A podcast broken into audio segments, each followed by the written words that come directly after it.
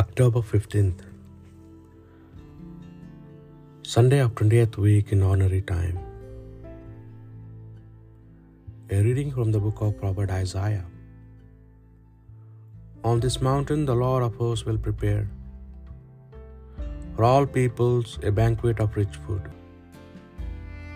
a banquet of fine wines, of food rich and juicy of wine, of fine strained wines.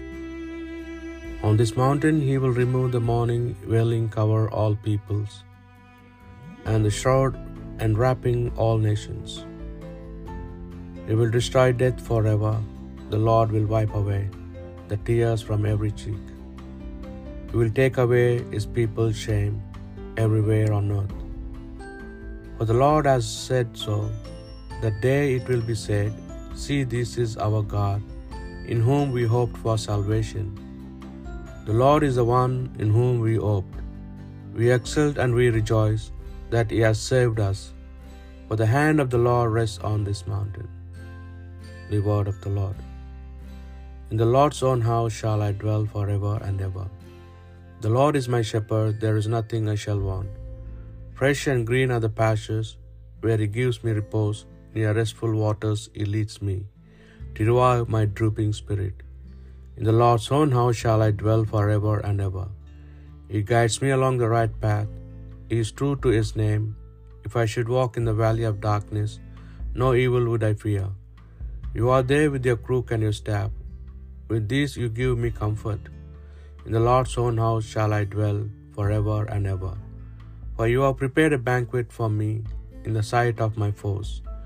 My head you have anointed with oil, my cup is overflowing. In the Lord's house shall I dwell forever and ever. Surely goodness and kindness shall follow me all the days of my life. In the Lord's house, own house shall I dwell forever and ever. In the Lord's own house shall I dwell forever and ever.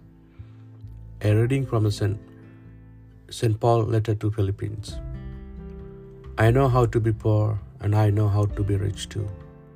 I have been through my initiations and now I am ready for anything anywhere, full stomach or empty stomach, poverty or plenty. There is nothing I cannot master with the help of the one who gives me strength. All the same, it was good of you to share with me in my hardships. In return, my God will fulfill all your needs in Christ Jesus as lavishly as only God can. Glory to God, our Father, forever and ever. Amen. The word of the Lord. A reading from the Holy Gospel according to St. Matthew. Jesus began to speak to the chief priests and elders of the people in parables. The kingdom of heaven may be compared to a king who gave a feast for his son's wedding. He sent his servants to call those who had been invited, but they would not come. Next, he sent some more servants. Tell those who have been invited, he said, that have my banquet all prepared, my oxen and fattened cattle have been slaughtered. Everything is ready. Come to the wedding. But they were not interested. One went off to his farmer, another to his business, and the rest seized his servants, maltreated them, and killed them. The king was furious. He dispatched his troops, destroyed those murderers, and burned the town.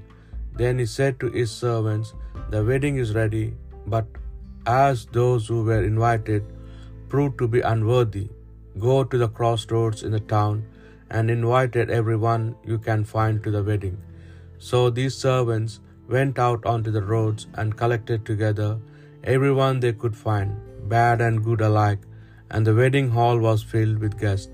When the king came, king came in to look at the guests, he noticed one man who was not wearing a wedding garment and said to him, How did you get in here, my friend, without a wedding garment? And the man was silent.